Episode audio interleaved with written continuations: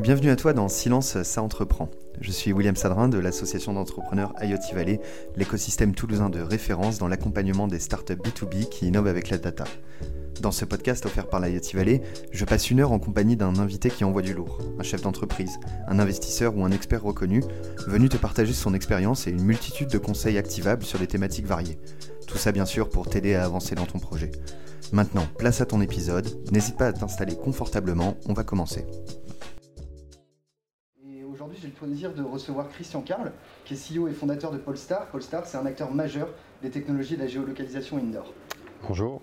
Donc, Christian, il est venu aujourd'hui parce qu'il a choisi très très tôt de partir à l'export et que sa stratégie, elle a porté ses fruits pour l'entreprise. Donc, on va parler pendant une petite heure de ses méthodes, ses conseils, ses bonnes pratiques pour internationaliser une startup IoT.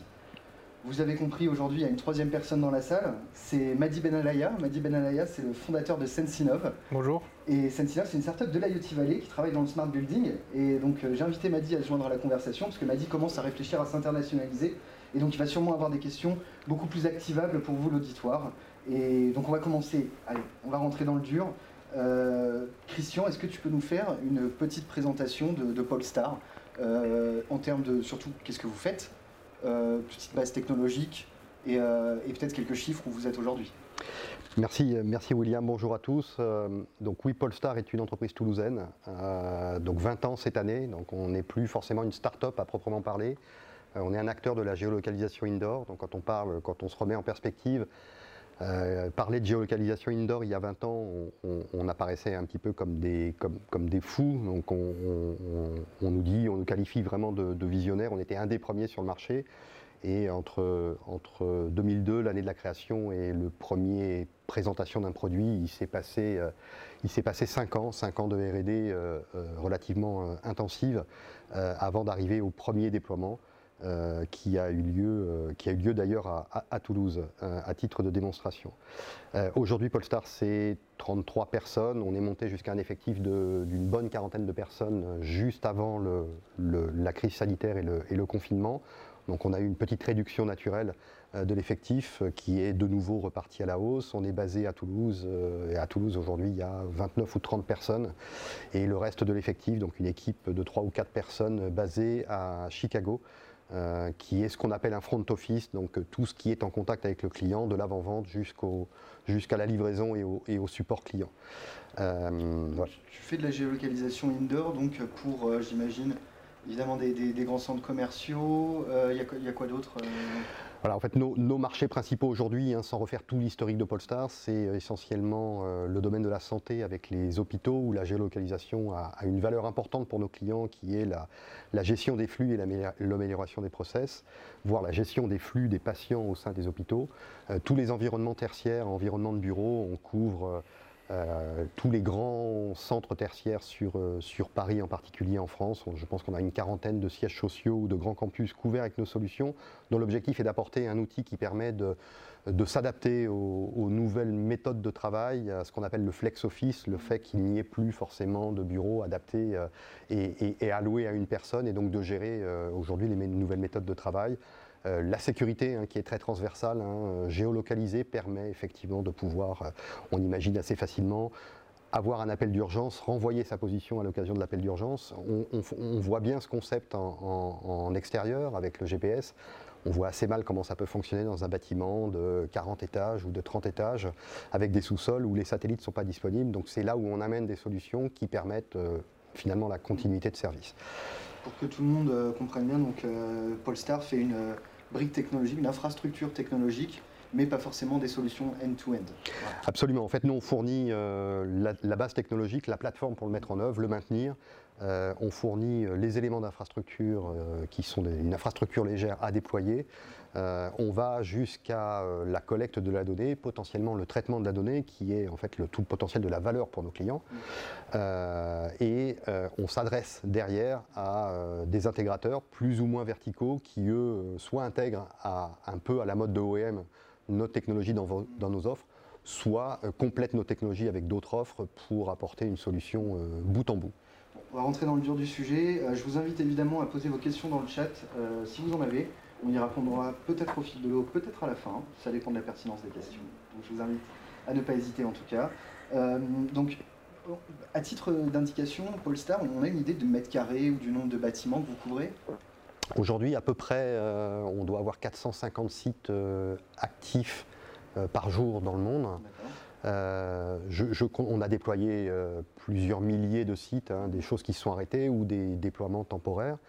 Euh, en termes de mètres carrés, euh, on est à plus de 300 millions de pieds carrés, donc plus de 30 millions de mètres carrés couverts. Hein. Si on accumule tout depuis véritablement qu'on a commencé à, scaler, c'est en gros 26 pays hein, qui, dans lesquels nos solutions sont, sont déployées. Ce qui ne veut pas dire qu'on est présent dans 26 pays, ce qui veut dire qu'on est vraiment dans, un, dans un, réseau de partenaires qui eux-mêmes déploient un petit peu partout. On a notamment des OEM qui vendent partout dans le monde.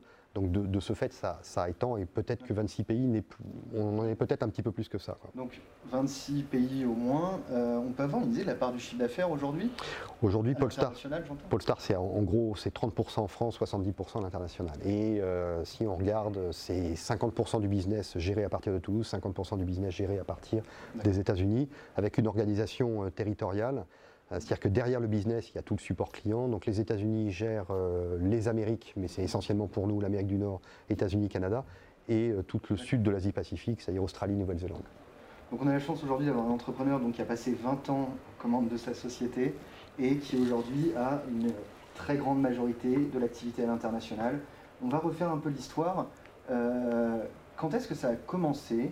Est-ce que c'était par opportunisme? Est-ce que c'était prévu dès la jeunesse de Polestar vous aviez compris qu'il fallait pas que ce soit une boîte franco-française Comment, ça a démarré, les, prémices de la réflexion? Alors, les prémices de la réflexion, c'est vraiment, euh, je pense, un feeling et euh, une vision personnelle du business, hein, qui était de dire, on n'a pas dit on va créer Polestar, on va aller à l'export, mais euh, c'était naturel. En fait, Polestar devait être à la base internationale, sachant que le marché sur lequel on souhaitait se positionner était par définition, par définition global. Un, un, élément important est revenu là-dessus, c'est que on était euh, très en amont, donc on a beaucoup évangélisé et euh, il y a des secteurs dans le monde qui ont été plus rapides que d'autres, ce qui nous a euh, attiré naturellement vers les États-Unis qui ont enclenché en fait l'usage de, ces technologies avec une vision un peu early adopters. on peut dire avec 5 à 6 ans d'avance par rapport à ce qui s'est passé en Europe. Donc c'est ça qui nous a orientés vers, les États-Unis. Mais ayant une technologie, un usage et une technologie de rupture, parce qu'au moment où on a commencé à parler de localisation indoor, euh, beaucoup nous ont dit mais qu'est-ce que vous allez faire? Pourquoi, se localiser dans les bâtiments? Donc une fois que cette période est passée, euh, le marché est par définition mondial. C'est-à-dire que les besoins sont les mêmes partout dans le monde, quel que soit le pays, son degré d'avancement, les besoins de sécurité existent, les besoins d'améliorer les flux existent. Euh, un exemple très récent, la crise a montré que tout le secteur euh, des soins de santé, des hôpitaux, des cliniques, partout dans le monde avait subi euh, un certain nombre de problèmes, avait mis à jour des problèmes de fonctionnement. Et là, ce que l'on amène est une partie de la réponse de l'amélioration de ces process. Donc en fait, par déjà par expérience personnelle, euh, l'export nous attirait, donc ça n'était pas une stratégie très forte au départ, c'était de dire on y va et, on se positionne comme étant un acteur global. Et puis ensuite, naturellement, le marché nous a emmenés très très vite aux à nous poser la question au moins pour les États-Unis. J'aimerais euh, rajouter une question par rapport à, ça. Euh, aujourd'hui, en fait, euh, aller vers l'international est, un rêve de plusieurs entrepreneurs et aussi considéré comme un facteur de, de réussite. Par contre, à partir d'une simple idée, un passage à l'action n'est pas aussi évident. Pour toi, comment ça s'est passé? Est-ce que tu t'es réveillé un jour et tu as dit maintenant je vais exécuter et je fais tout faire pour aller vers l'international? Ou bien en fait, euh, tu avais des personnes autour de toi dans ton entourage qui t'ont aidé qui t'ont facilité euh, euh, l'implantation euh, aux États-Unis il y, a eu deux phases dans notre internationalisation. Deux phases parce qu'il y a eu la partie américaine qui est arrivée plus tard et j'y reviendrai parce que je répondrai à, ta question et je pense qu'elle est extrêmement importante. Et puis il y a eu la, phase initiale qui était directement liée à ce que j'ai dit avant, c'est-à-dire notre motivation de se dire on était, euh, on était à l'international. Mais on n'y est jamais allé en se disant tiens je prends un billet d'avion, j'y vais et puis euh, ça a toujours fait partie d'un processus. je, m'explique, la, vraiment, la vraie première internationalisation internationalisation euh, de Polestar a été assez tôt. En fait, quand on a créé Polestar en, 2002, on a euh, très vite euh, créé un groupement d'entreprises qui était en fait, l'idée de ce groupement d'entreprises était d'avoir des compétences complémentaires dans un espèce de cluster dont l'objectif était de regrouper nos technologies pour arriver à faire des offres complètes et arriver à les vendre. ce, groupement d'entreprises avait pour vocation à travailler dans le domaine de la sécurité notamment la sécurité civile, donc tous les systèmes qui permettaient d'améliorer la, sécurité.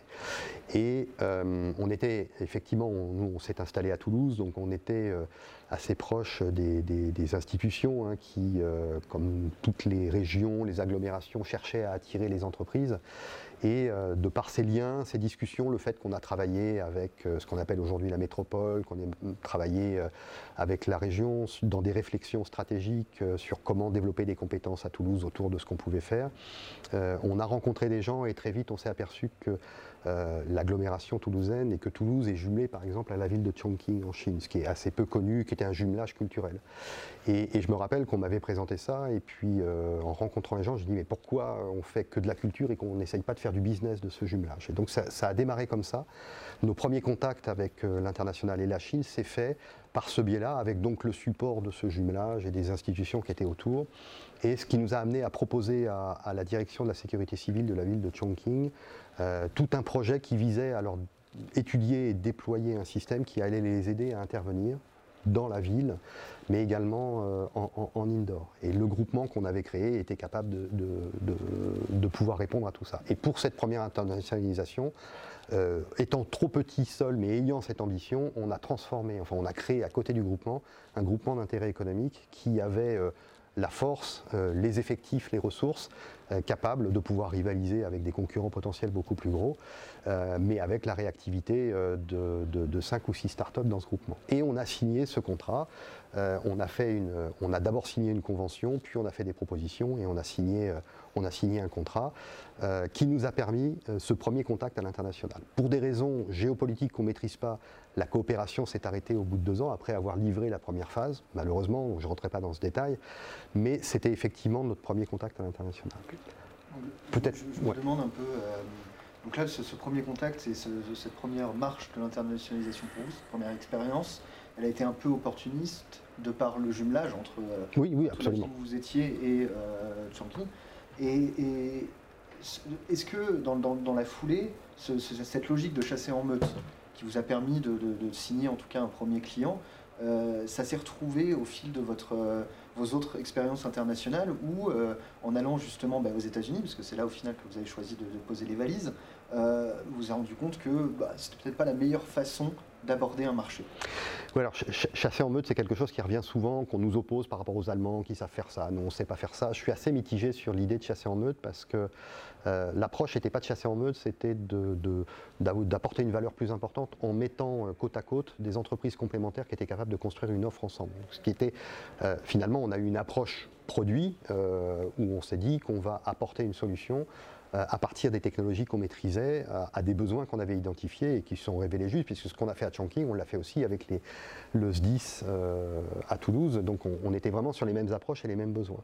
Donc c'était pas vraiment chasser en meute, c'était plutôt être plus fort et plus, plus, plus résistant euh, pour pouvoir aller, parce qu'aller à l'export ça coûte cher, et ça je pense qu'on y reviendra, il ne faut pas imaginer que euh, payer une petite mission à Business France et un billet d'avion, c'est arrivé, c'est le tout début des premières dépenses. Donc ça, c'est vraiment extrêmement important. D'accord. Donc la première donc en Chine, mmh. euh, dans la foulée alors la Chine, ça a duré, euh, donc on a signé une convention qui, définissait un programme en trois phases. On a, fait cette première phase, on l'a livrée, elle a été acceptée, c'était parfait.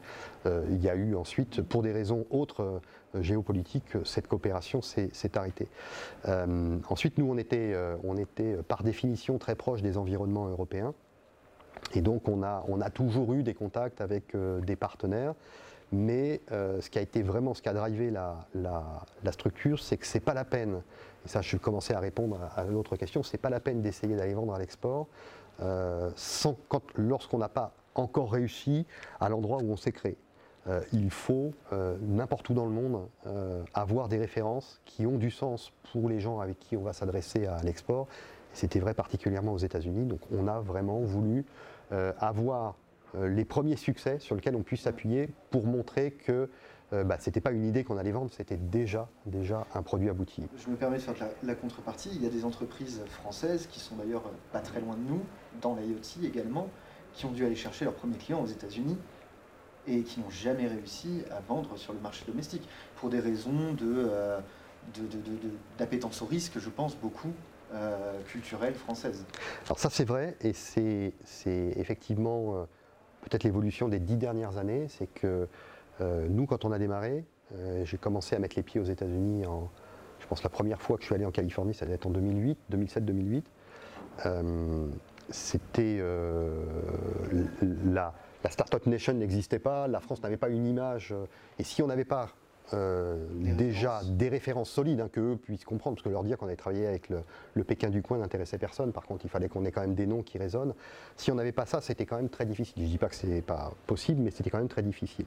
Et il y a deux manières de voir les choses. Soit on démarre et on se dit bah, je vais m'installer aux États-Unis, ça c'est pas de l'export, c'est je m'expatrie et je lance ma boîte euh, dans la vallée. Il y a, il y a quelques boîtes euh, je ne sais plus si elles y sont, mais de l'IoT Valley qui ont fait ça, hein, qui se sont dit euh, je, m'installe aux États-Unis. Euh, mais euh, nous, c'était vraiment, vraiment pas ça l'approche de départ. Hein. Ça aurait pu aboutir à un, transfert, mais ça n'a pas abouti. Hein. L'entreprise est toujours restée à Toulouse, son siège à Toulouse. on, a, on a pu commencer à être crédible. au moment où on a eu des références qui parlaient aux clients. Et cette référence en particulier qui a quand même apporté de la crédibilité à notre démarche américaine, c'est quand on a signé avec Aéroport de Paris la couverture de l'ensemble de l'aéroport Charles de Gaulle. Donc c'est un petit peu plus d'un million de mètres carrés de nos technologies avec les premières versions de nos produits qui ont été intégrées dans une application mobile qui avait vocation à accompagner les passagers et tous les visiteurs de l'aéroport pour les, aider à se repérer dans les transferts, notamment trouver leur porte d'embarquement, et puis aussi bien d'autres choses. Et ça, ça a été ce qui, on était vraiment la première société qui a été, qui a pu communiquer sur ce genre de choses. Euh, à cette échelle-là. C'est-à-dire que des, démos, des, 200 mètres carrés par-ci par-là, on commençait à le voir, mais des déploiements massifs, donc euh, ce, que les, ce, que les, Américains appellent la scalabilité, c'était la première fois où euh, il y avait une entreprise qui, c'était 1,2 million de mètres carrés la zone de service sur Roissy, qui avait ce type de déploiement. Et ça, ça a été essentiel pour passer à la phase suivante, qui était de dire, bon, bah maintenant, il faut qu'on aille s'internationaliser, donc on va monter une stratégie pour le faire. Entre Toulouse et Paris, des fois, il y a une culture différente. Là, on parle d'un entrepreneur toulousain euh, qui a exploré la Chine, euh, qui a exploré les États-Unis. J'aimerais parler un peu des différences culturelles. Euh, j'ai une citation qui me plaît beaucoup, celle de Henry Ford. La clé du succès, c'est la faculté de comprendre le point de vue des autres. Implanter sa start-up à l'étranger implique d'être en mesure de s'adapter à la culture du pays dans lequel on s'installe du coup, je suis curieux de connaître ton expérience en termes d'études de, marché, de réglementation et aussi euh, d'habitude des consommateurs. Alors ça c'est intéressant parce que notre démarche américaine n'a pas été euh, dans, un premier lieu euh, orientée vers une approche pénétration du marché. C'est une approche, c'est une, une raison technologique. C'est-à-dire qu'en fait notre technologie était mobile, euh, la géolocalisation dans nos premières versions de produits était pour être intégrée dans, ce qui est devenu les smartphones. Même quand on a démarré, les, smartphones n'étaient pas encore là. Et quand on est arrivé aux États-Unis, euh, c'était vraiment le, boom Android et, Apple et iOS. Et donc on voyait la technologie comme étant intégrée, de localisation indoor comme étant intégrée euh, dans les smartphones au travers des applications mobiles qui embarquaient notre SDK. Donc ça, ça a vraiment été notre, c'était vraiment notre produit et c'est un de nos, ça a été notre flagship pendant, pendant, euh, pendant plusieurs années. Euh, et donc en fait ce qu'on est allé chercher aux États-Unis et en particulier en Californie, parce qu'il faut peut-être dire qu'on s'est installé dans, dans, la région de la baie de San Francisco, donc euh, la fameuse Silicon Valley, ce qu'on est allé chercher là-bas c'est la proximité avec tous les acteurs qui maîtrisent véritable, qui maîtrisait véritablement le, boom du, développement du, smartphone, qui a été pour nous une aubaine, hein, un facteur d'accélération. J'imagine que tu parles de Google Voilà, donc c'était Google, Apple en particulier. Ça, c'est ce qu'on appelle le segment utilisateur, là où on était. Mais nous, on a aussi derrière euh, ce qui est l'infrastructure, qui n'est pas forcément connue de nos clients, mais ce sur quoi on va s'appuyer pour pouvoir faire un certain nombre de calculs et calculer la position d'un équipement, d'une personne ou d'un téléphone. Et ces fournisseurs d'infrastructures, ben, si je les cite, euh, tout le monde va comprendre, c'est Cisco, euh, c'est Aruba, c'est HP, ben, tous ces gens-là étaient là. Donc j'avais en fait cet écosystème-là, et le but d'aller aux États-Unis et de choisir la Californie était avant tout d'être proche de ces gens-là pour anticiper toutes les évolutions technologiques qui allaient faire qu'on n'allait pas du jour au lendemain se retrouver euh, complètement euh, bah, bloqué. Et, on sait comment notamment Apple peut réagir, c'est-à-dire que si on n'anticipe pas, s'ils ne nous connaissent pas, du jour au lendemain ils peuvent se dire tiens cette API je la ferme parce que pour raison de, privacy ou de quoi que ce soit. En tout cas, c'est souvent la privacy, même si ce n'est pas leur motivation profonde, et, et, ne pas l'avoir vu et, de se retrouver avec un produit qui ne fonctionne plus. Et se couper du marché iOS, c'était forcément un risque relativement important. Donc voilà, l'approche a été, a été celle-là, et on a établi des, on a établi des, contacts euh, et ça a été essentiel parce qu'on nous a très très vite vus comme une entreprise américaine et pas comme des Frenchies qui étaient là parce que en plus quand on est en Californie, de toute façon je pense qu'il y a toutes les nationalités du monde avec, euh, tous les accents du monde, donc euh, qu'on parle anglais avec un accent français ne gênait pas nos interlocuteurs. Et la grande différence culturelle qu'on a notamment avec les Américains, c'est que on peut accéder très vite à des niveaux décideurs, voire à des patrons de grosses boîtes, alors on ne le fait pas deux fois, hein. si on n'a rien à leur vendre ou à leur dire qui peut les intéresser, bah, ils te reçoivent une fois puis ils ne te reçoivent plus. Mais ça aussi, ça a été euh, un facteur d'accélération, c'est que j'ai pu très très vite rencontrer tout un tas de gens dans cet écosystème qui a fait qu'on nous a aussi, ils nous ont aidés aussi à nous installer dans un écosystème. Un jour Google nous appelle et ils nous ont dit, euh, bah, venez nous faire une démo et présenter euh, votre technologie à notre communauté de développeurs. Et, on s'est retrouvé dans une salle avec 150 personnes de chez Google qui sont venues écouter ce que c'était que la localisation indoor. Alors, il faut se méfier, hein, parce qu'ils ont essayé de faire la même chose que nous après pour finalement ne pas vraiment réussir à le faire, mais euh, parce qu'ils se sont dit que c'était quand même intéressant, que finalement ils se sont dit peut-être que nativement mettre la géoloc indoor dans, dans, Android, ça pouvait, ça pouvait avoir du sens. Ils n'y ont pas réussi. Ils sont finalement revenus nous voir pour voir si on pouvait les aider. On leur a dit non mais, euh, mais au moins, en tout cas, on est rentré dans cet écosystème. Et Apple, pareil, on sait que c'est difficile de rentrer chez Apple. Ce n'est qu'au quatrième ou cinquième meeting où j'ai réussi à rentrer dans l'antre d'Apple, c'est-à-dire passer les barrières de sécurité et arriver à ce que peu de gens voient. Et donc, quand on arrive à ça, c'est vraiment un facteur qui permet de se dire, bon, on est dans un écosystème et on est connu. Je vous pose une question très opérationnelle sur le timing et la prise de décision de, vous en tant que dirigeant. Euh, à quel moment on commence à faire euh, des allers-retours là-bas? Quels sont les, facteurs, on va dire, les, data points qui t'ont fait dire c'est le moment, il faut que j'y aille Et un peu plus tard, à quel moment on se dit quels sont les, signaux faibles ou forts qui t'ont fait dire il faut poser les valises là-bas? Ouais, alors il y a eu euh, plusieurs choses. Donc il y a eu déjà la, dynamique euh, techno euh, de la Californie. on commençait quand même à regarder de très très près. C'était le. On était dans un cycle où on était dans le redémarrage de l'après-bulle Internet. Hein. Tout était en train de reflamber de nouveau avec toute cette dynamique, et puis euh, euh, Facebook qui, euh, qui on commençait à entendre parler de, de l'IPO de Facebook, etc. Et donc ça, ça recrée une, une, dynamique et un pouvoir d'attraction extrêmement fort, on ne va pas se cacher. Donc la première étape a été de dire, bah, bah, il faut que j'y aille, donc je, vais commencer à essayer de comprendre. y aller tout seul, ça ne sert pas à grand-chose, il faut tenter de s'appuyer sur ce qui existe. Et, là, en France, déjà à l'époque et encore plus aujourd'hui, il y a énormément de, de supports avec euh, euh, les Business France, etc., qui permettent, les chambres de commerce franco-américaines sont extrêmement actives, qui permettent de commencer à comprendre comment ça fonctionne. Et aller à l'export, ça ne veut pas dire juste, tiens, quels, vont être mes clients, comment, il faut que je me positionne, quel va être mon pitch. C'est important, mais ce n'est pas tout. C'est aussi comprendre comment... Euh, comment ça va se passer, comment on vit là-bas, comment, qu'est-ce que ça veut dire se, déplacer. Et il y a des anecdotes importantes. On a toujours l'impression que d'aller aux États-Unis, c'est finalement assez peu différent de ce qu'on vit ici, que ça va être facile, qu'il n'y a rien de différent. Ben non, finalement, tout est différent aux États-Unis, mais vraiment tout, dans la vie quotidienne. Alors quand on y va pour euh, faire euh, trois réunions, on a l'impression que c'est pareil. Quand on y va pour y vivre, c'est complètement différent. Et ça, il vaut mieux l'appréhender avant, d'où le fait qu'il est important et donc entre 2008 et, 2011, date de la décision d'aller s'implanter aux États-Unis. Deux ans d'aller-retour. Voilà, deux ans d'aller-retour, de, de rencontres, d'échanges avec les Américains. On est arrivé à un point où euh, tout se passait très bien quand on était sur place. Euh, alors la Californie, c'est 9 heures d'écart, hein, il faut se rendre compte de ça. Tout était très bien. Et puis, donc il y avait toujours, euh, on revenait toujours avec euh, deux, trois acteurs qui voulaient poursuivre les discussions avec nous parmi cet écosystème. Et puis, ben, on fait une première réunion euh, par, par visio. et la visio n'était pas celle qu'on utilise aujourd'hui. Hein.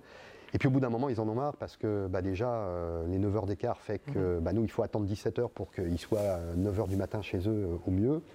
Et puis bah, après, ça les amuse plus et ça s'arrête. Donc là, la présence sur place pour ce type de coopération et rentrer dans un écosystème, elle est indispensable et ça, on s'en est aperçu assez vite. Donc ça, ça a été le facteur qui a dit bon, bah, maintenant, il faut y aller. Et le maintenant, il faut y aller, on avait collecté suffisamment d'informations pour savoir que ça coûtait cher.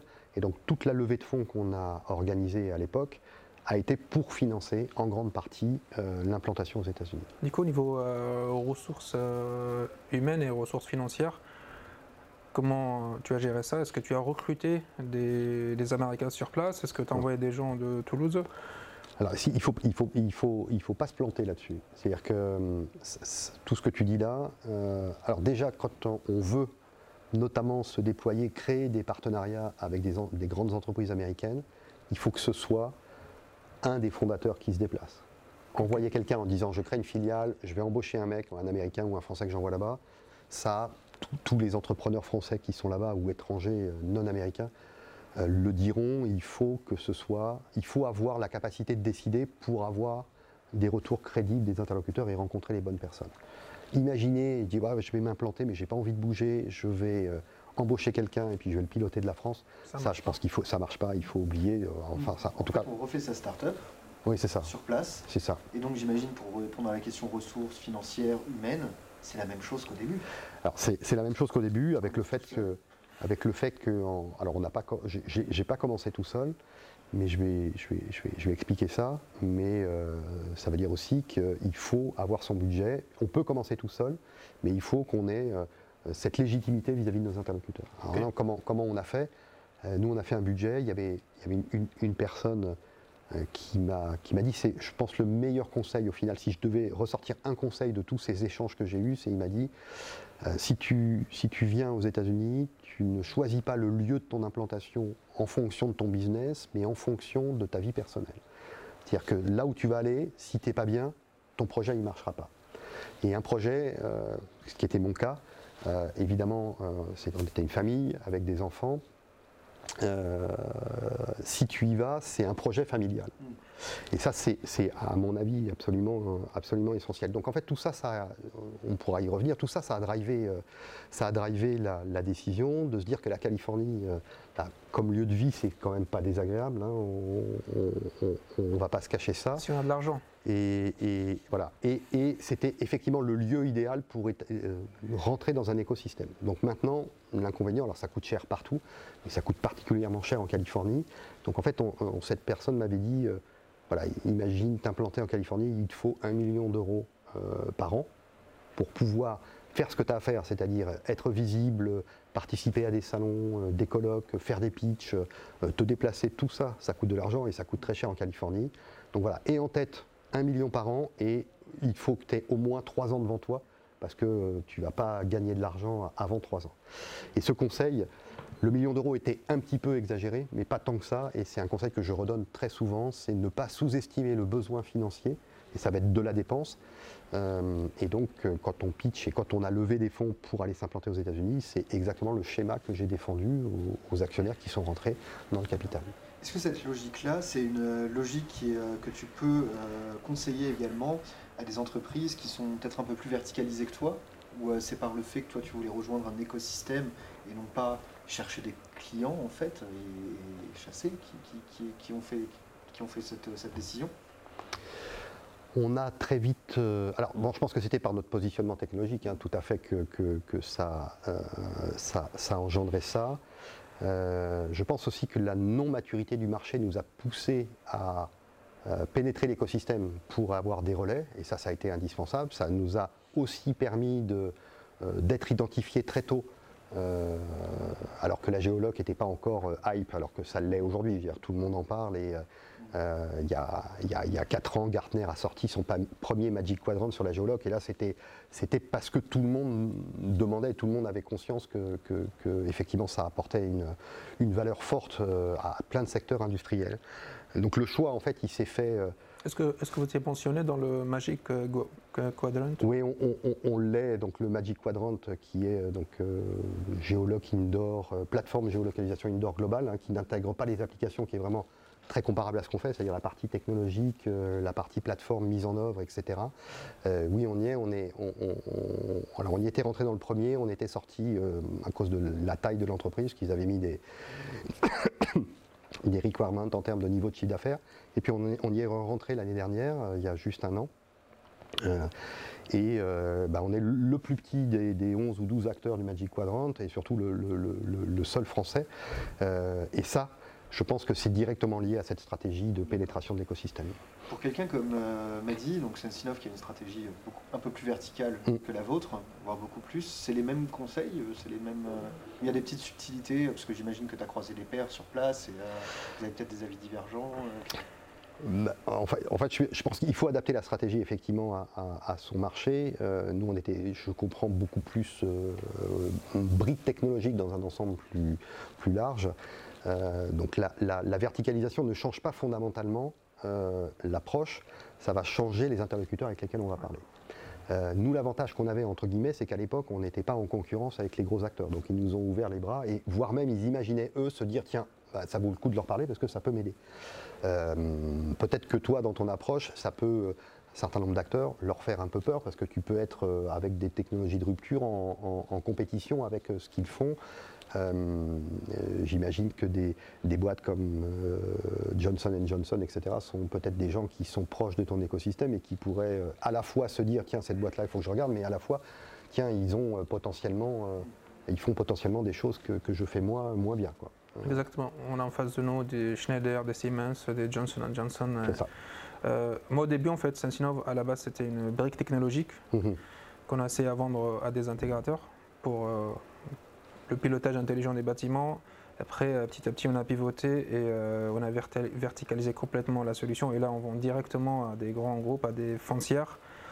Euh, je ne vous cache pas, c'est plus facile pour nous de vendre du service plutôt que la brique technologique parce qu'il y a de l'évangélisation qu'il faut mettre en place. Comment toi, tu as pu gérer ça et les cycles de vente, ça a duré combien de temps? Alors, nous, un cycle de vente, c'est 6 à 9 mois.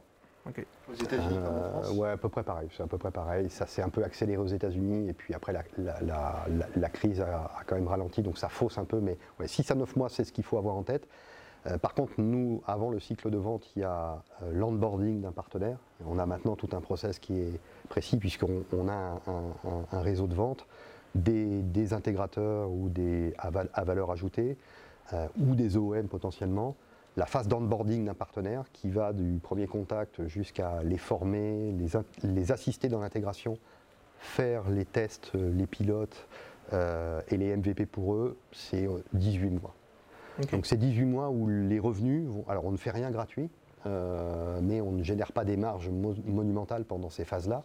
C'est-à-dire qu'ils payent ce que l'on fait, mais c'est juste pour couvrir nos frais et pour être sûr que le partenaire est engagé à nos côtés. Pour pas nous investir un an ou un an et demi de travail avec eux pour qu'à la fin ils nous disent qu'ils laissent tomber. Donc là, l'engagement contractuel et financier est important, il est limité.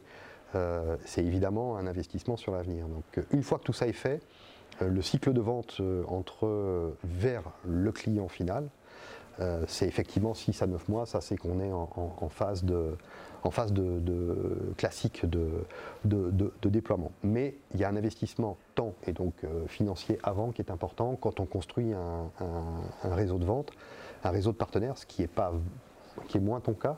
Euh, sauf si effectivement. Alors je ne sais pas qui porterait ton offre au final, euh, mais ça ne va pas se faire comme ça. Ils vont peut-être avoir un premier POC, parce que ça c'est vraiment très courant les Américains, euh, contrairement à la France, sont toujours prêts à payer pour ça. Donc ça c'est rassurant parce que c'est-à-dire qu'il y a un engagement de leur part. Euh, et là tu rentres dans un process euh, qui est très très long parce que parmi les gens que, tu as cités, j'en connais un certain nombre, si ce n'est tous,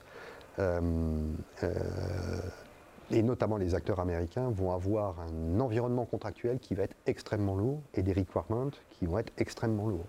Comme vous faites la prospection, est-ce que vous venez avec euh, une liste de, cas d'utilisation ou bien euh, vous réfléchissez avec euh, le client pour voir comment il peut utiliser le système et voir la proportion de valeur et le retour sur investissement? Il y, a, deux réponses à ça. La première, c'est qu'on essaye de comprendre le marché sur lequel nos partenaires sont.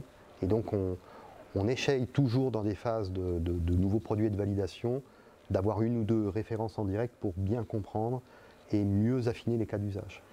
Euh, et les cas d'usage, c'est ce qui nous drive. Euh, au, quotidien, c'est-à-dire la, roadmap à, 3 ou 6 mois, c'est-à-dire l'évolution du produit, c'est vraiment sur le cas d'usage que ça se base. Et, mais il ne faut pas avoir une vision un petit peu arrière-gardiste de ça, c'est-à-dire qu'on n'est plus dans des plans à 3 ans. Ça, ça n'existe plus, enfin, de mon point de vue, et ça c'est vraiment notre stratégie. Euh, aujourd'hui, l'environnement dans lequel on est est suffisamment changeant, voire incertain, euh, et la, crise dont on espère qu'on va sortir bientôt le prouve vraiment, c'est qu'il faut être capable de réagir très vite. Et donc, euh, il y a tout un process avec les partenaires, et ça c'est la deuxième partie de ce que tu proposes, qui est que eux vont aussi te ramener des cas d'usage auxquels on n'avait pas forcément pensé. Après, tout le travail va être de faire le tri. Imaginez pouvoir se dire on va répondre à tous les cas d'usage. Ça paraît difficile quand on est en phase de pénétration de marché. Il faut choisir le cas d'usage qui va, tout tuer, le killer app, et euh, il faut essayer de pénétrer ça et ensuite d'étendre. Parce que le couteau suisse, on dit j'ai un truc qui vous fait tout, ce dont vous avez besoin. D'abord, on ne va pas forcément être crédible, euh, et puis euh, de toute façon, ils vont avoir envie de tester. Et donc il va falloir qu'on détermine quel est celui qui apporte le plus de valeur pour rentrer sur le marché avec celui qui apporte le plus de valeur. alors on a été confronté à ça, donc là c'est vraiment... il y a quelque chose que tu me dis qui, nous tient beaucoup à cœur à l'IoT Valley, parce qu'on travaille sur un secteur où le ROI est assez compliqué à démontrer.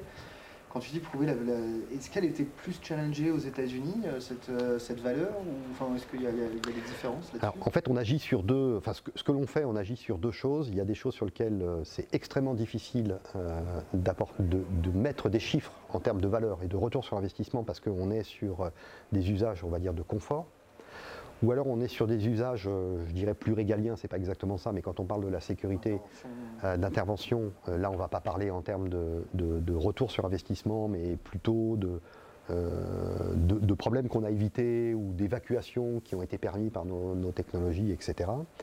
et puis il y a l'autre partie de notre offre qui elle vraiment agit sur les process. on va améliorer les process, réduire les coûts d'exploitation, euh, on va limiter euh, les investissements en nombre d'appareils mobiles parce qu'on va savoir où ils sont et mieux les utiliser. On va optimiser leur temps d'usage, donc on va aussi intervenir sur euh, la maintenance prédictive et donc tout ça va permettre d'améliorer largement les coûts. Et là, effectivement, c'est du ROI et on ne pénètre pas ces marchés-là si on n'arrive pas à le démontrer. Et là, on a un énorme problème aujourd'hui qu'on vit encore parce qu'il y a un écart, notamment sur le marché de la santé, entre le marché américain et le marché européen. Il y a allez, 4-5 ans d'écart et l'adoption est déjà réelle aux États-Unis, elle ne l'est pas encore complètement en Europe. Et quand on arrive avec tous nos métriques américains, les Français nous disent c'est bien votre truc, mais moi je m'en fous, amenez-moi des preuves de ROI en France. Voilà, les études américaines, les retours, les calculateurs, on a des simulateurs de ROI qu'on donne à nos clients et à nos partenaires qui fonctionnent plutôt pas mal aux États-Unis. Ici, ils ne sont pas acceptés parce que les, ils nous disent ouais, mais les métriques que vous mettez dans vos outils, Ouais, moi, c'est peut-être pas les mêmes. Prouvez-moi. Donc, c'est le serpent qui se mord la queue. C'est-à-dire, prouvez-moi que pour mon hôpital, ça va être, ça va être aussi efficace. Quoi. Alors que, la preuve, et là, on a vraiment choisi le cas d'usage qui était celui pour lequel le ROI était le plus facilement vérifiable. Et donc là, je rebondis sur la question c'est qu'ensuite, ça, ça agit, ça doit nous faire réfléchir sur le modèle économique. Et donc, même si on a une brique technologique, nous, on ne vend pas de techno, on vend euh, du service derrière. En fait j'ai compris en fait euh, qui est euh, votre acheteur, mais par rapport aux utilisateurs, est-ce qu'en fait c'est la personne qui met le bracelet ou utilise son téléphone, ou bien c'est plutôt les personnes qui vont superviser ou tracer euh, des personnes dans un environnement indoor? Dans notre chaîne de valeur, on a effectivement défini un petit peu tout ça. Donc si je reprends le, côté de la santé et donc des établissements de santé, nous, les gens qui vont être importants, c'est le personnel soignant. C'est ceux qui vont mettre en œuvre les solutions, qui vont mettre le bracelet sur le patient, qui vont mettre les tags sur les équipements. Donc euh, votre utilisateur, c'est le personnel soignant et pas le patient Personnel soignant et les ingénieurs biomédicaux et l'IT de l'hôpital. Voilà, ça, ce sont nos interlocuteurs. Tout ça, en fait, euh, bah, on définit après ce qu'on appelle les personas. Tout ça, ce sont des gens qui vont être importants dans la décision finale. sachant qu'il y en a un qui a toujours un, un, poids un petit peu plus important, qui est celui qui va gérer l'IT dès l'instant qu'il y a de l'infrastructure, ça veut dire qu'il va falloir la maintenir, la gérer. Euh, donc ces, gens-là sont importants. Mais ça, on a défini effectivement quels étaient tous nos interlocuteurs et on a des messages spécifiques pour chacun des interlocuteurs. Sachant que celui qui décide, c'est celui qui, comme partout, hein, c'est celui qui tient le chéquier, donc celui-là aussi, il va falloir réussir à lui parler. Et c'est là où lui, il va falloir lui démontrer qu'il y a, au-delà que ça va simplifier la vie de l'infirmière, du médecin, etc., Euh, le directeur de l'hôpital euh, ou le directeur financier de la clinique, lui, ce qu'il va voir, c'est combien il investit et combien ça va lui faire gagner en opération. Et c'est là où le ROI est majeur. Ça, vous a pris combien de temps de refaire, on va dire, l'étude des personas d'un pays à un autre? Est-ce que c'est nécessaire? Est-ce que je ne peux pas généraliser. Pour nous, c'est à peu près la même chose. Il y a toujours, y a toujours trois, trois, groupes de personnes ou trois personnes qui sont impliquées dans une décision. Mmh. Euh, le plus important au final, euh, il n'est pas le seul, hein, mais c'est celui qui détient le chéquier. Il faut réussir à déterminer, il faut réussir à déterminer celui-là. C'est pas toujours le même. Entre un hôpital public et une clinique, c'est pas pareil. Leurs objectifs sont pas les mêmes. Euh, et la manière dont on va leur présenter les choses n'est pas nécessairement la même chose, même si les données de base sont, sont, les mêmes. J'ai une question. Donc là, tu te retrouves avec deux entreprises, deux structures c'est quoi le montage euh, financier euh, Comment ça se passe au niveau impôt euh, J'imagine que la France veut que tu payes l'impôt ici, aux États-Unis pareil. Est-ce que, est que, vous avez des conseils pour les entrepreneurs qui veulent se lancer et Alors, éviter les pièges? Il faut effectivement y, réfléchir. Bon, dans, notre, dans, notre, dans notre cas, tout est produit en France. Donc toute la R&D, la production, le développement logiciel et l'infrastructure est conçue et tout ça est fait en France. Donc en fait, la, filiale américaine est une filiale, euh, elle n'est pas indépendante au sens où elle est détenue à 100% par la France, mais elle a son propre fonctionnement, son propre conseil d'administration, elle a son siège aux États-Unis, et il n'y a pas de consolidation financière à proprement parler. Quand on publie nos comptes en France, on ne publie pas des comptes consolidés, on publie que la France. Et euh, dans nos comptes, la filiale n'est qu'un client de plus de la société française. Alors, avantages et inconvénients pour nous. Pourquoi on a choisi ça? C'est que d'une part, il y avait des investissements forts, et donc la filiale s'est endettée au départ, et on n'avait pas forcément envie de consolider cette dette qui était en plus financée par la France au départ. Euh, voilà, on a eu en gros euh, trois ans d'investissement. À, partir de la troisième année, milieu de la troisième année, on a euh, atteint la rentabilité aux États-Unis, ce qui était assez rapide, mais ce qui a permis derrière de, de, pouvoir aussi prétendre à un certain nombre de choses aux États-Unis en termes de financement auprès des banques. Et donc en fait, le fait de ne pas consolider fait qu'on a entre les entreprises aussi, comme tout est produit euh, en France, euh, des cessions entre les entreprises. Donc en fait, la France vend euh, à, un prix de revient, je ne rentre pas dans le détail, mais c'est à peu près ça, tout ce qui est produit pour que ce soit vendu par la filiale américaine, et la filiale américaine va appliquer la marge commerciale là-dessus. et donc la structure de cession est partie d'un principe qui est écrit dans des documents, qui sont des documents que l'on fournit au fisc américain au fisc français, qui dit que c'est la société qui vend qui réalise la marge et qu'il n'y a pas de, de, marge qui est ramenée euh, ou qui peut être transférée sans justification d'une structure à une autre. Pourquoi? Parce que le fisc français veut vérifier que par exemple on ne va pas faire des facturations intempestives qui vont faire partir la marge en France et qu'on va bien payer nos impôts en France, et le fisc américain exactement la même chose. Donc quand en fait on a d'équivalent des commissaires aux comptes aux États-Unis qui valident nos comptes avant publication, bah, ces commissaires aux comptes nous demandent, c'est eux qui sont garants qu'on a bien respecté les choses, ils nous demandent et ils ont nos documents de session interne.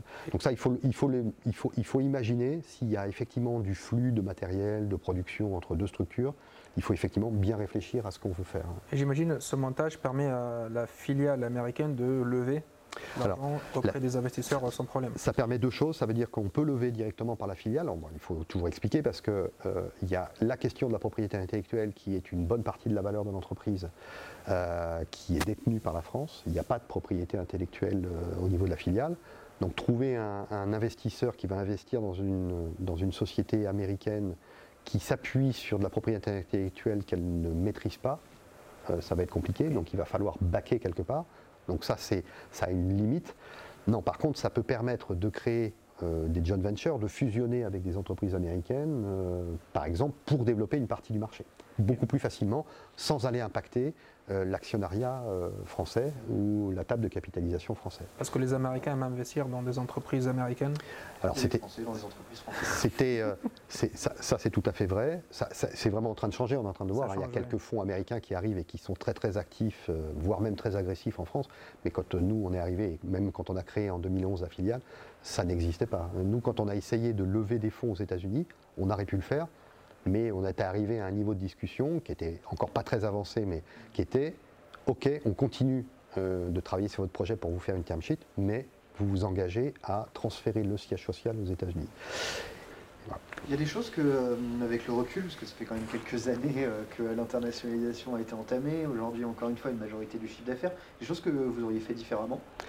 Euh, oui, alors d'une part parce que l'environnement a changé, et ça c'est vrai que je pense que c'est encore un petit peu plus facile aujourd'hui, hein, de par la dynamique qui existe en France autour de la French Tech et, et, de tout ce qui a été mis en place pour aider les entreprises, et de l'image que les étrangers, notamment les Américains, ont de la France. Euh, on l'aurait fait, euh, on fait euh, sans doute différemment, au sens où je pense qu'il est plus facile d'établir des partenariats à distance que ça ne l'était à l'époque. Au décalage horaire près. Donc ça c'est une première chose. Et on aura attaqué le marché probablement avec le recul en allant chercher d'abord des partenariats privilégiés avec des entreprises américaines pour aller sur le marché avec eux pour avoir la coloration américaine et à la limite que le client final ne sache pas que la technologie était, derrière. Euh, je vais illustrer ça. Nous, on a notre premier gros contrat qu'on a signé aux États-Unis euh, était avec un, gros, un gros acteur de, de, la vallée hein, qui était euh, dans l'environnement des infrastructures télécom et notamment des infrastructures Wi-Fi. ce contrat était un. En fait, ils nous ont, ils nous ont licencié notre technologie pour pouvoir l'utiliser euh, pour leurs propres besoins et l'intégrer dans leurs produits. Euh, et ça, évidemment, ça a démultiplié nos forces extrêmement rapidement. Et même si le contrat, on n'avait pas forcément le droit de dire avec qui on avait, euh, avait contractualisé, ça a été quand même pour nous un élément fondamental de, gain de crédibilité et de pouvoir le faire. Et donc, dans un modèle comme le tien, pour rebondir sur la question de tout à l'heure, c'est il est probable que d'aller essayer d'établir des partenariats ou des premiers partenariats qui, vont passer par des POC, qui vont, passer, qui vont prendre 18 mois, euh, c'est probablement une, bonne manière, euh, sans se dire bah, je, m'installe tout de suite. Euh, tu vas passer trois mois là-bas, tu commences à discuter et tu vois quelles seraient les conditions pour eux de tester ta technologie, de la porter chez un certain nombre de clients. Le temps passe à une vitesse folle. Il nous reste un petit peu plus de 10 minutes. Donc il y a deux sujets qu'on voulait aborder aussi très rapidement, peut-être avant de, de lire les questions. Je vous invite à les poser d'ailleurs si vous en avez. Euh, les standards technologiques de marché, c'est compliqué pour parce qu'on parle de boîte de, hardware hein, quand même. Euh, c'était un challenge euh, ou, en fait c'est business as usual parce que non c'est vraiment un challenge parce qu'on est toujours on doit toujours être à au moins deux, deux générations d'avance. Ça nécessite beaucoup d'investissement et de veille pour comprendre. Hein. Je parlais dans, dans, le cadre de l'export en particulier. Hein. Ah, enfin, les standards sont à peu près les mêmes partout, avec un, avec un peu d'avance aux États-Unis. Mais je pense qu'il faut qu'on soit vraiment, sauf si j'ai pas compris la question, il faut vraiment qu'on soit visionnaire dans, dans, la veille que l'on fait technologique. C'est vrai sur le hardware et c'est vrai sur tout ce qui touche le hardware, donc notamment le firmware, et, les protocoles qui sont derrière euh, les, chipsets et, tout ce qu'on va devoir intégrer dans, notre partie hardware.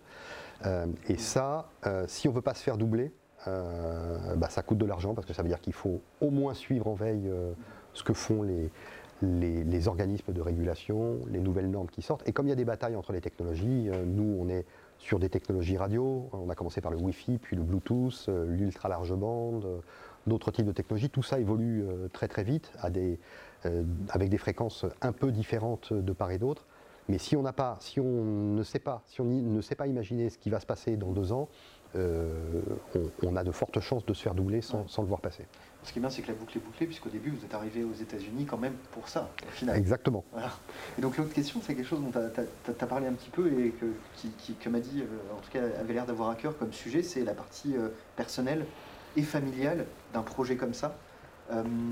toujours pareil, il y a des choses que tu aurais fait différemment, des conseils en particulier pour ça, parce qu'encore une fois, on parle de aller poser ses bagages à l'étranger. Hein, parce qu'il y a l'aspect aussi euh, prise de risque, on ne ah sait pas si ça va marcher ou pas, on, va vers l'inconnu. Là on rajoute une. Il y, a, la famille, donc euh, vous avez dit quelque chose d'extrêmement important, c'est que pour aller là-bas, il faut être euh, installé là-bas pendant un an, deux ans. Donc on va. même plus, Même plus, donc on va. déménager avec tout l'impact sur la famille, les enfants. Alors, comment on gère ça? Euh, donc pour, répondre à la question, c'est vraiment une question extrêmement importante et il y a eu plein de cas où des projets n'ont pas marché, non pas parce que le projet n'était pas bon, mais parce que familialement ça s'était mal passé. Donc c'est une décision, enfin quand on est en famille, hein, quand on est tout seul, ben, on décide pour soi, mais quand on est en famille, ce qui était mon cas, c'est c'est un projet familial avant tout. et ça doit être décidé en commun, ça implique, c'est un changement de vie monumental pour les conjoints et le ou les enfants qui peuvent suivre. Donc ça ne peut-être qu'une décision familiale. Ça, c'est, et, ça doit être réfléchi. Euh, et, ça veut dire qu'aussi, ça doit être anticipé. C'est-à-dire que, euh, à titre personnel, une fois qu'on a décidé de, y aller, ça n'a pas été imposé. Euh, ma fille était, petite à l'époque. Ça n'a pas été imposé et on a fait un voyage spécifique où on a emmené ma fille, on lui a fait rencontrer d'autres personnes là-bas. On est allé lui montrer ce que pourrait être son école pour qu'elle se rende compte que euh, on n'allait pas dans le vide. Euh, et donc ça, c'est important, c'est une décision familiale. Et comme c'est une prise de risque, et une prise de risque, quand on est entrepreneur, euh, on prend pas des risques aussi sur ses biens personnels, hein, puisqu'on a créé la boîte, on a mis de l'argent, on, l'a baqué, on a donné quelques garanties aux banques, ça arrive relativement souvent, donc c'est une prise de risque complémentaire. Et c'est là aussi où il ne faut pas sous-estimer le temps qu'il va falloir pour arriver à un niveau de maturité qui va nous mettre à l'abri euh, de, risques financiers.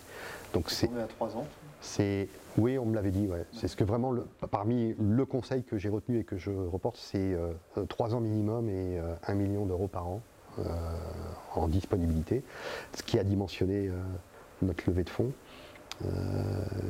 Enfin, ce qu'on m'a dit, c'était en, millions de dollars. Mais c'est ce qu'on a levé pour pouvoir y aller. On n'a on pas dépensé un million, hein. on, a dépensé, on a dépensé entre 400 et 600 000 dollars euh, euh, par an les trois premières années. Euh, et c'est effectivement ce qu'il fallait. Et on a surtout eu la chance d'atteindre la rentabilité à partir de la troisième année. Donc là, tu as fait un retour? Je ne sais pas si c'est un retour définitif. oui, définitif, ouais. Alors après, c'est plus personnel. Hein. Je suis réinstallé à Toulouse. Je suis rentré il y a un peu plus de 4 ans. Euh, même plus que ça maintenant, parce que je suis rentré en 2016, à l'automne 2016.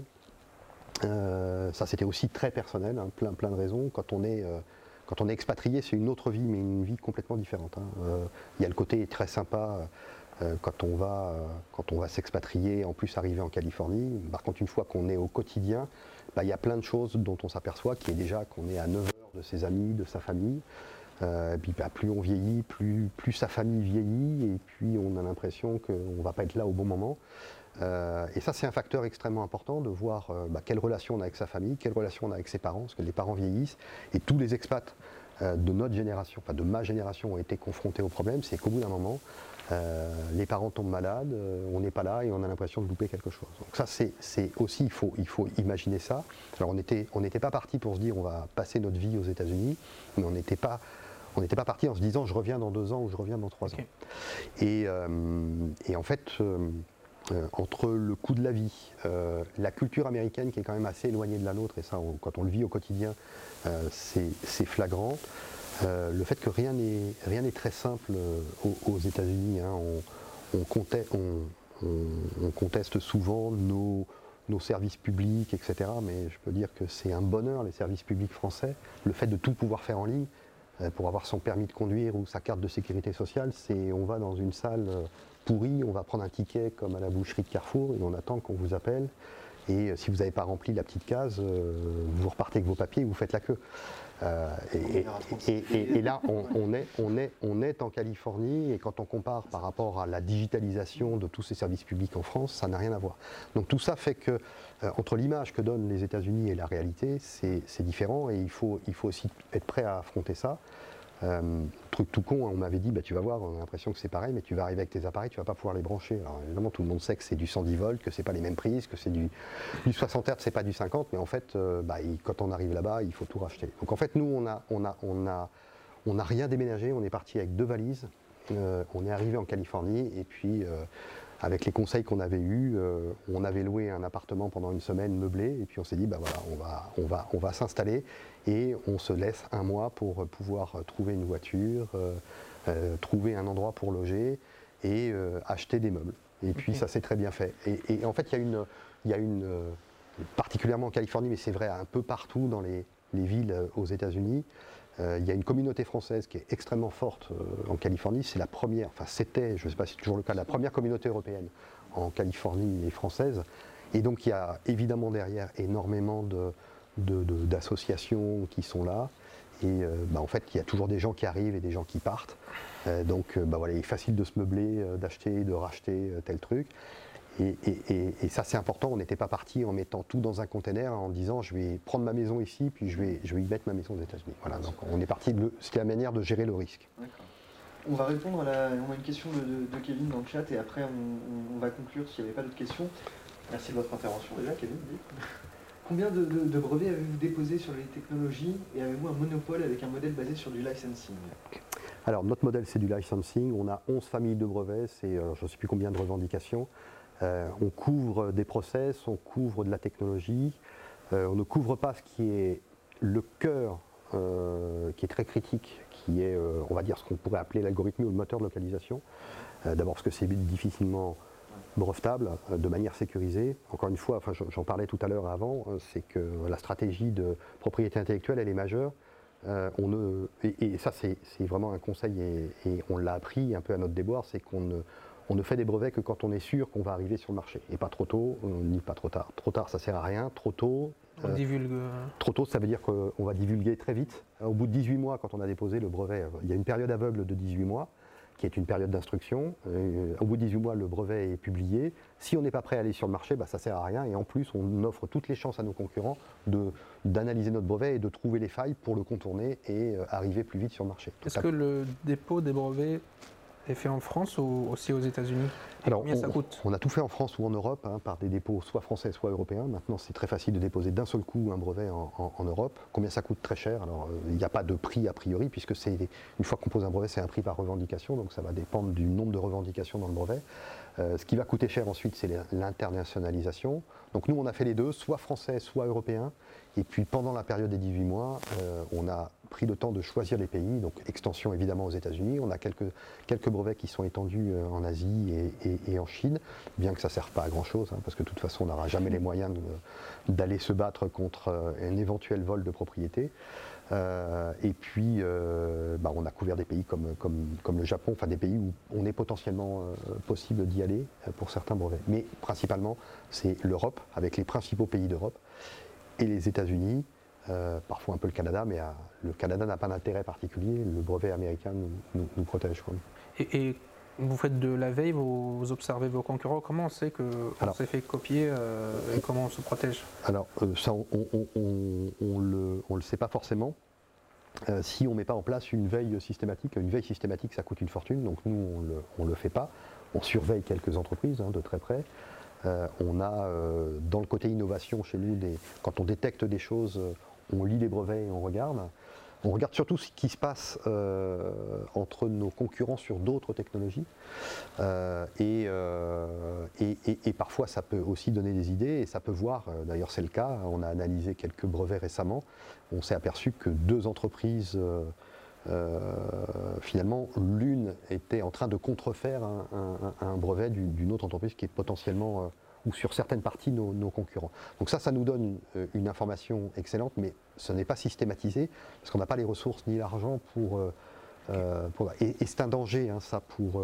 Peut-être le dernier point sur cette propriété intellectuelle, c'est un danger pour des entreprises comme nous, parce qu'il y a aux États-Unis, il y a des, des, groupes, des entreprises qui se, qui se consultent, qui ne font que déposer des brevets euh, patent troll. Voilà, les patent trolls, pour tenter derrière d'aller monétiser euh, des potentielles contrefaçons et, de vous faire payer des gros chèques pour pas aller au conflit. Et comme des entreprises comme nous, euh, et comme la plupart des entreprises qui sont ici, sont incapables d'aller payer les avocats et d'aller se battre devant les tribunaux, bah, soit tu payes, tu as les moyens, soit tu meurs. Et donc ça, c'est un vrai danger. Donc il faut être, il faut être très très vigilant et prudent. On va essayer de conclure sur un message d'espoir. Euh, Polestar aujourd'hui, donc euh, une traction euh, comme jamais vous en avez connu, sortie de crise, euh, une grande partie, j'imagine toujours, à l'étranger. Est-ce que tu, m'avais passé un message que c'était le bon moment en fait pour pousser les feux à l'international pour les, pour les startups, notamment IoT? Pourquoi? Est-ce que pour, les gens qui nous écoutent, qui sont entrepreneurs, s'il faut qu'ils le fassent maintenant, est-ce que tu, peux leur donner un petit message de motivation, les raisons, Oui, alors là, pour, confirmer et commencer un peu à répondre, la, sortie de crise offre des vraies opportunités aujourd'hui. Et là, on sent qu'il est vraiment en train de se passer quelque chose partout. Je pense que le ras-le-bol général et la situation fait que euh, tout le monde retourne au business et qu'il faut euh, réinnover, réinvestir euh, et, corriger tous les problèmes qu'on a pu trouver dans l'industrie, dans la santé, etc. Donc ça offre des opportunités. c'est le bon moment aussi parce que bon, l'IoT, ça fait longtemps, longtemps qu'on en parle. On voit bien que ça n'a pas réussi à décoller. Il faut vraiment arriver et verticaliser sur des cas d'usage qui, qui seraient peut-être plutôt une approche de niche, mais qui donnent vraiment des, opportunités particulières. Il y a vraiment des secteurs, à mon avis, qui sont extrêmement, euh, extrêmement demandeurs, de par l'évolution de l'environnement euh, global, de par euh, le fait qu'il faut améliorer les process, de par le fait qu'il faut être beaucoup plus vigilant sur les impacts que peuvent avoir un bâtiment, que peuvent avoir un hôpital sur l'environnement. Ça offre des perspectives monumentales sur le domaine de l'IoT en général. Et c'est le moment d'y aller parce que tous les pays sont obligés d'y aller et ça ne va ça va que s'accélérer. Ça ne peut que s'accélérer. Donc après, si on a la bonne offre et le bon produit, euh, il faut s'y mettre. Et, pour s'y mettre, il faut euh, préparer dès aujourd'hui euh, les marchés qui sont peut-être plus en avance et une éventuelle implantation dans ces pays. Euh, on a une petite dernière question avec laquelle on va répondre et après on va vous dire au revoir. Euh, quand vous dites verticaliser, c'est vendre en direct pour, préciser pour euh, quelqu'un qui ne connaît pas forcément. non, hein. verticaliser pour nous c'était c'était monter un peu dans la chaîne de valeur, mais pas vendre en direct, c'est-à-dire aller au-delà de la brique technologique, de la plateforme et des services autour pour rajouter un peu de la valeur qui pour nous est essentiellement euh, du traitement de la donnée qu'on récupère via nos systèmes. La donnée de géolocalisation a, une, valeur extrêmement importante et on laissait hum, une bonne partie de cette valeur partir chez nos partenaires en les laissant eux-mêmes euh, la traiter, la mettre en forme. Et donc ça, on a beaucoup évolué euh, au travers de notre plateforme. Notre plateforme donne aujourd'hui la possibilité d'accéder à la donnée. on a des stratégies d'API et donc tout, ça peut être connecté et réintégré assez facilement, mais on a aussi des stratégies de, de drag and drop c'est de pouvoir utiliser nos dashboards et de les faire passer sur les systèmes d'exploitation, les systèmes d'information, notamment de nos, clients. Et donc monter dans la chaîne de valeur, c'est surtout pas vendre en direct parce que ça on ne veut pas et on n'en a absolument pas la capacité. C'est euh, pouvoir apporter euh, à nos partenaires des choses qui sont pré-processées, processées, voire déjà en forme, euh, qu'eux vont pouvoir réutiliser. Et on reste évidemment à un, niveau générique, et ça sera le dernier point, c'est on ne veut pas se transformer, on ne veut pas customiser à outrance, parce que là on se transforme en société de service. On a réfléchi à mettre à côté de Polestar une société qui, serait capable de customiser euh, en fonction des besoins, notamment toute cette partie haute de la chaîne de valeur, mais on on l'a pas fait, euh, à ce jour. Peut-être qu'on peut-être qu'on le fera un jour. Peut-être qu'on s'associera avec quelqu'un qui serait capable de le faire. Euh, mais non, verticaliser, c'est vraiment monter dans la chaîne de valeur, mais on n'a rien changé dans notre circuit de distribution. C'est le parcours qu'a fait Madi au final, qui était aussi une brique technologique au départ et qui a choisi d'avoir une solution de bout en bout, une solution verticale. Et donc bah, on, va, on va conclure sur ça. Merci beaucoup en tout cas d'avoir. Merci beaucoup. J'espère que vous avez récolter un peu d'informations, de bonnes pratiques et que euh, bah, ça va vous motiver pour, euh, pour clairement faire les premières démarches pour aller à l'international parce que euh, c'est bon moment. Une start-up, ça a vocation à être sur un marché mondial et donc il ne reste plus qu'à le faire comme on dit toujours. Merci beaucoup, au revoir et à très bientôt. Merci à tous, à bientôt. Au revoir.